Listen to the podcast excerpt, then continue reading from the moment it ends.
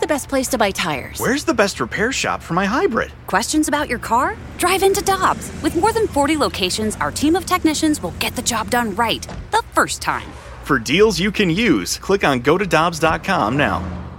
For over two decades, E&B Granite has been St. Louis's trusted name for kitchen, bathroom, and outdoor space renovations that are guaranteed to bring new life into your living spaces. Their skilled team will provide you with personalized customer service, fast turnaround times, and prices you won't find with big box stores. Support local and schedule free consultation at enbgranite.com or call them at 314-645-9300 or better yet, stop by the showroom and explore their massive inventory. Again, that's enbgranite.com. Hi, I'm Dan for Dobbs Tire and Auto Centers, here to share the easiest way to buy tires. Come to Dobbs. With the best tire brands and the biggest inventory, you'll get your tires the same day at the lowest price, guaranteed. Next time you need tires, get into Dobbs.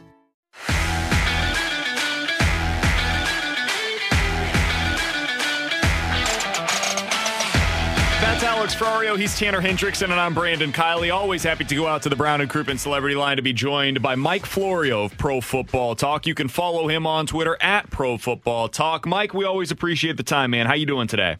Doing great. How are you? Doing all right. Thanks so much for taking a little bit of time. I know you are a busy man this time of year. I wanted to start out asking about the news from last night with Jon Gruden officially uh, stepping down, resigning, being fired, however you want to phrase this. Do you is it your opinion that Jon Gruden would have continued to remain the head coach of the Raiders if we hadn't seen more of these emails released to the public? Well, probably. But here's the thing: they knew about the emails. Gruden knew about the emails. The Raiders knew about the emails. And I think what happened was the NFL fired one shot and hoped that Gruden would realize that there were plenty more bullets to come, and he didn't. And in hindsight, his best move would have been to walk away after Friday's email came out, especially since the Raiders had received other materials and presumably what was leaked to the New York Times yesterday, presumably by the league, was some of those other materials. And Gruden should have realized that once those other materials came out, it would have been impossible to remain on the job. So he should have walked away. So I guess the hypothetical presumes facts that don't mesh Sure. with what we know because you know what? If he would have walked away based on one, uh, we never would have found out about these other email messages. Do you think that we're going to find out more now that we have seen these other emails? And you, you'd have to imagine there's more stuff like this, whether it be Gruden or other people that have become intertwined with the Washington football team investigation. Do you think that stuff's going to be released, or is the NFL going to keep that behind closed doors now? Well, I've got two things to say about that. First of all, if Jon Gruden or his agent slash lawyer were uh, smart and thinking and planning and strategizing, they would have, before Gruden ever resigned, gotten a commitment from the league that no further Gruden emails will ever see the light of day.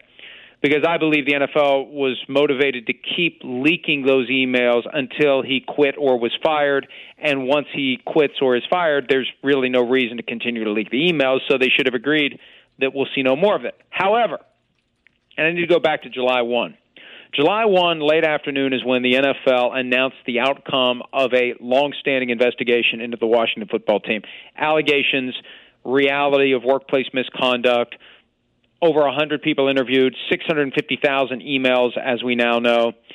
And what happened was the punishment was announced, but there was zero transparency. There was no report from the lawyer. The lawyer wasn't even asked to prepare a written report, and that's unheard of. I practiced law for 18 years. If a lawyer is hired to do a report on a workplace misconduct issue, the lawyer needs to and wants to prepare a report so that everything is clear. What was found, it's there. It can be recreated if it ever needs to be in the future. And the the only reason that a written report wasn't created, in my view, was they didn't want it to be ever released because I think if we saw the things that Dan Snyder was either accused of doing or admitted to doing, he'd have had to sell the team. And it wasn't about protecting Snyder, I think, as much as it was protecting other owners for a similar fate at some point in the future if they're ever alleged to have done something they shouldn't have done and if there's an investigation that happens because of it. So the bottom line is they buried all of this stuff, like nuclear waste, 300 feet underground, under layers of steel and concrete. And it stayed there for three months until they decided that they wanted to reach down in there and peel off a few pages and take down Jon Gruden. That, to me, is what is so sinister and bizarre and compelling about this. And this isn't a defense of Jon Gruden. You know, you could look at this and say, well, I guess Jon Gruden's the only guy that ever did this. Or you could look at it and say, well, I guess they all do it. Well, you know what? We got 650,000 pages that would help people piece together what did or didn't happen, who did or didn't say things like this in communications with Bruce Allen. And my understanding is there's a lot of nervous people around the league because it's not like Bruce Allen only had two or three friends.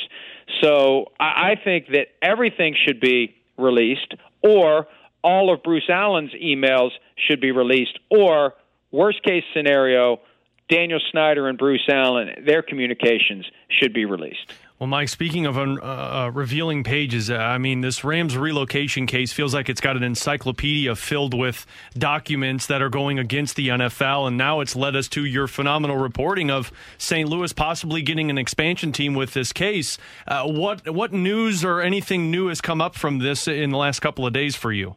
Well, nothing because frankly, let's think about when I reported this. It was Saturday. What happened Sunday? About Yeah. what 14 games? Sounds about right. And then the Gruden aftermath. So it's funny. I got so many people emailing me, just fans, viewers, readers. What's the latest on the St. Louis lawsuit? Well, I don't know. There isn't anything. I haven't seen anything.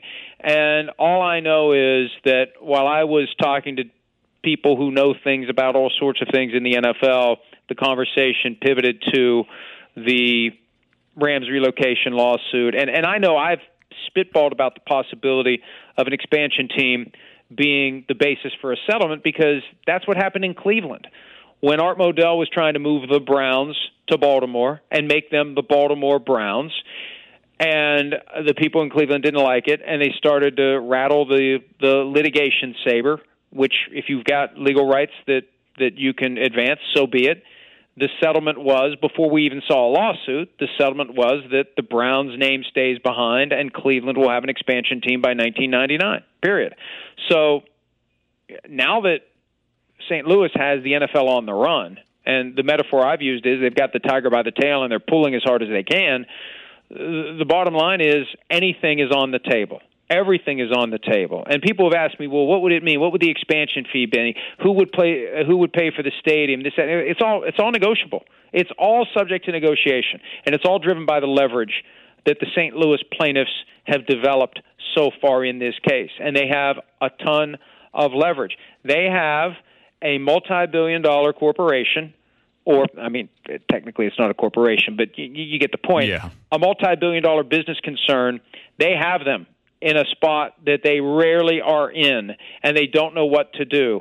And one way out of this, and, and it's not happening anytime soon, but at, at some point, the right way out of this may be to say, you know what, we'll give you a team by 2032 or pick a year and then you continue the negotiation from there as to who pays for the stadium, who pays for the expansion fee, who the owners would be, and it's all part of negotiation.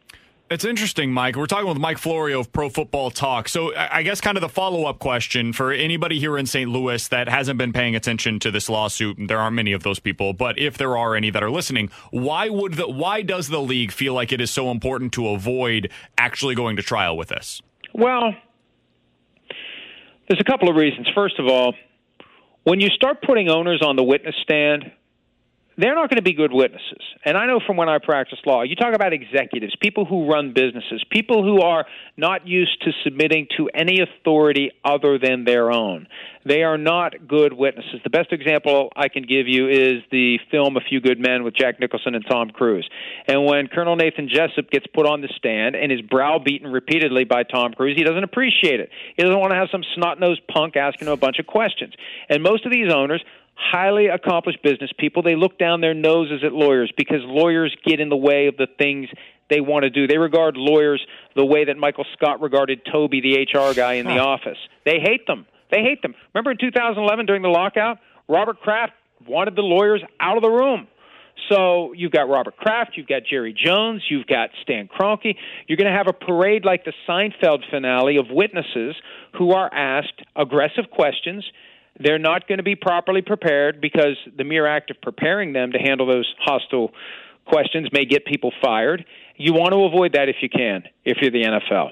And and then on top of that, the jury hears all that, and that arrogance kind of seeps through collectively, or a guy like Jerry Jones who will talk in circles and eventually admit to everything without realizing it. Hmm. That gives up the the goat as well, and uh, you end up with a huge damages award. So, yeah, if you're the NFL, you want to try to avoid a trial. The problem is if they come to the table now, and I know what I would do. I practice on both sides of the civil ledger as a defense lawyer and as a plaintiff's lawyer, and you know there's always a history of the litigation that is a factor when it's time to settle. And my guess is the NFL's lawyers were very dismissive, condescending, and arrogant early on in the case.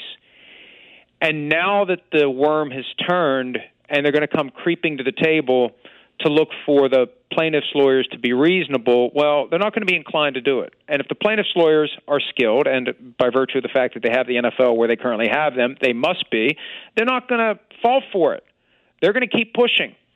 And the leverage is there. So if the NFL has finally emerged from its coma on this and is ready to try to settle, well, whatever it would have taken to settle it three years ago, it's going to be a lot more than that now. And I think that there are people in the NFL power structure who are dismayed by the fact that the lawyers didn't sound the alarm sooner. The alarm sounded when the ruling came down that multiple owners are required to produce financial information because enough evidence has been produced to show that there's a possible punitive damages award. That's what woke the NFL up. And it may be too late to get the kind of settlement that they think they could have gotten at some point in the past. So, uh, you know, this thing's going toward trial unless there's a settlement that the NFL is willing to enter into. But at this point, you got to get the plaintiffs' lawyers willing to take less than whatever it is that they're looking for, and they should be looking for a lot. Uh, Mike, final one from me. Is this the best outcome for the city of St. Louis in getting an expansion team, or do you think something else could be gotten if this went deeper into trial? Um, I, I think I, think that the best way to get the expansion team, frankly, is to um, is to take this thing to a, a judgment, take it to a verdict, get a gigantic verdict, and hope that what ultimately happens is Stan Kroenke tries to back away from his commitment to indemnify his partners. And look, the, the NFL's lawyers would say that the indemnity arrangement where Kroenke is going to pay for everything the verdict, the legal fees, everything, that it's ironclad. But you know, if it's one and a half billion dollars, and Stan Kroenke's got to write a check for that, he's got to come up with that kind of cash. He may tell his lawyers to try to find loopholes, and if there are some successful loopholes, that may be when the leverage kicks in to get the commissioner to say, "Look, let's just give these people a team and be done with it." So it's down the road and I don't think it's anything that's going to be offered until the NFL sees the worst case scenario play out, which would be losing at trial and having a massive award of damages that would cause dissension among the owners. Final question for me. We'll get you out of here on this one, Mike, and thanks so much for being so generous with your time today. If you were the, the St. Louis side in this case, is that the best case scenario, or would you be more interested in the money side of things?